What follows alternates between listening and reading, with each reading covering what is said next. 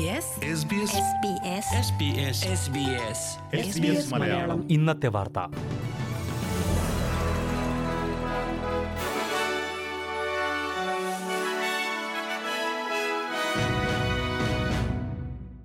നമസ്കാരം.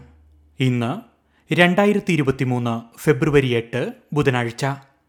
S B S Malayalam ഇന്നത്തെ വാർത്ത.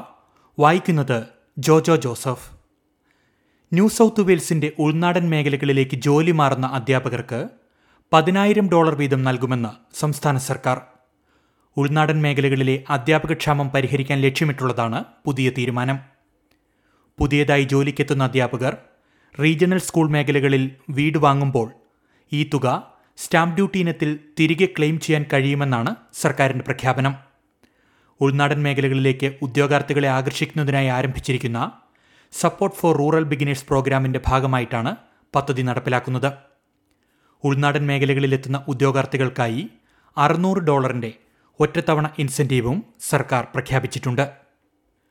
ആരോഗ്യമേഖലയിലെ ജീവനക്കാരുടെ ക്ഷാമം പരിഹരിക്കുന്നതിനായി പുതിയ റിക്രൂട്ട്മെന്റ് ക്യാമ്പയിൻ ആരംഭിക്കുമെന്ന് നോർത്തേൺ ടെറിട്ടറി സർക്കാർ.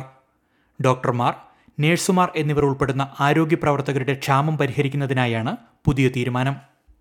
ഓസ്ട്രേലിയയിലും വിദേശത്തുമുള്ള ആരോഗ്യ പ്രവർത്തകർക്ക് പദ്ധതിയുടെ ഭാഗമായി ജോലി നൽകും. പന്ത്രണ്ട് ദശാംശം എട്ട് മില്യൺ ഡോളറിന്റെ പാക്കേജ് റിക്രൂട്ട്മെന്റ് ക്യാമ്പയിനായി വിനിയോഗിക്കുമെന്ന് സംസ്ഥാന സർക്കാർ അറിയിച്ചു. മെയ് മാസം വരെയാണ് റിക്രൂട്ട്മെന്റ് ക്യാമ്പയിൻ നീണ്ടു നിൽക്കുക. സംസ്ഥാനത്തേക്ക് വരാനും മേഖലകളിൽ ജോലി ചെയ്യാനും ആഗ്രഹിക്കുന്ന ഉദ്യോഗാർത്ഥികൾക്കായി ഏകജാലക സംവിധാനം ഏർപ്പെടുത്തിയിട്ടുണ്ടെന്നും മുഖ്യമന്ത്രി നദാഷ ഫൈൽസ് പറഞ്ഞു. ഓസ്ട്രേലിയ പോസ്റ്റിന്റെ ഈ വർഷത്തെ പ്രവർത്തനം നഷ്ടത്തിലെന്ന് റിപ്പോർട്ട്. കത്തുകൾ അയക്കുന്ന ആളുകളുടെ എണ്ണത്തിലുണ്ടായ കുറവാണ് വരുമാന നഷ്ടത്തിന്റെ പ്രാഥമിക കാരണമായി വിലയിരുത്തുന്നത്. പാഴ്സൽ ഡെലിവറി സേവനങ്ങളുടെ വരുമാനത്തിലും കുറവ് രേഖപ്പെടുത്തിയിട്ടുണ്ട്. രണ്ടായിരത്തി പതിനഞ്ചിന് ശേഷം ആദ്യമായാണ് ഓസ്ട്രേലിയ പോസ്റ്റിന്റെ പ്രവർത്തനത്തിൽ നഷ്ടം രേഖപ്പെടുത്തുന്നത്. കമ്പനിയുടെ മൊത്ത വരുമാനം രണ്ട് ശതമാനം കുറഞ്ഞ് നാല് ബില്യൺ ഡോളറായി. എഴുത്തുകളിൽ നിന്നുള്ള വരുമാനത്തിൽ അഞ്ച് ശതമാനത്തിന്റെ കുറവാണ് രേഖപ്പെടുത്തിയിരിക്കുന്നത്. ഡിജിറ്റൽ ആശയവിനിമയത്തിലുണ്ടായ വർധനവും കത്തുകൾ അയക്കുന്നവരുടെ എണ്ണത്തിലുണ്ടായ കുറവുമാണ് നിലവിലെ വീഴ്ചകൾക്ക് കാരണമെന്ന് ഓസ്ട്രേലിയ പോസ്റ്റ് മേധാവി പോൾ ഗ്രഹാം ചൂണ്ടിക്കാട്ടി. അഞ്ചാമത്തെ കോവിഡ് വാക്സിൻ ഡോസ് രണ്ടാഴ്ചയ്ക്കുള്ളിൽ രാജ്യത്ത് ലഭ്യമാകുമെന്ന് ഫെഡറൽ സർക്കാർ. പതിനെട്ട് വയസ്സിന് മുകളിലുള്ളവർക്കാണ് ആദ്യഘട്ടത്തിൽ വാക്സിൻ ലഭ്യമാകുക. ഫെബ്രുവരി ഇരുപത് മുതൽ വാക്സിൻ ലഭ്യമാകുമെന്ന് ഫെഡറൽ ആരോഗ്യവകുപ്പ് മന്ത്രി മാർക്ക് ബട്ട്ലർ പറഞ്ഞു. ഇനി പ്രധാന നഗരങ്ങളിലെ നാളത്തെ കാലാവസ്ഥ കൂടി നോക്കാം. സിഡ്നിയിൽ ഒറ്റപ്പെട്ട മഴ പ്രതീക്ഷിക്കുന്ന കൂടിയ താപനില ഇരുപത്തിയേഴ് ഡിഗ്രി സെൽഷ്യസ്.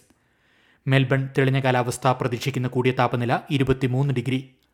ബ്രിസ്ബെയിനിൽ അന്തരീക്ഷം ഭാഗികമായ മേഘാവൃതം ഇരുപത്തിയൊൻപത് ഡിഗ്രി. പെർത്തിൽ തെളിഞ്ഞ കാലാവസ്ഥ പ്രതീക്ഷിക്കുന്ന കൂടിയ താപനില മുപ്പത്തിരണ്ട് ഡിഗ്രി. അഡലേഡിലും തെളിഞ്ഞ കാലാവസ്ഥ പ്രതീക്ഷിക്കുന്ന കൂടിയ താപനില മുപ്പത്തിമൂന്ന് ഡിഗ്രി സെൽഷ്യസ്. കാൻബറയിൽ അന്തരീക്ഷം മേഘാവൃതം ഇരുപത്തിനാല് ഡിഗ്രി.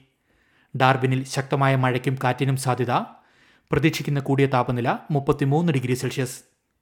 ഇതോടെ എസ് ബി എസ് മലയാളം ഇന്നത്തെ വാർത്ത ഇവിടെ അവസാനിക്കുന്നു.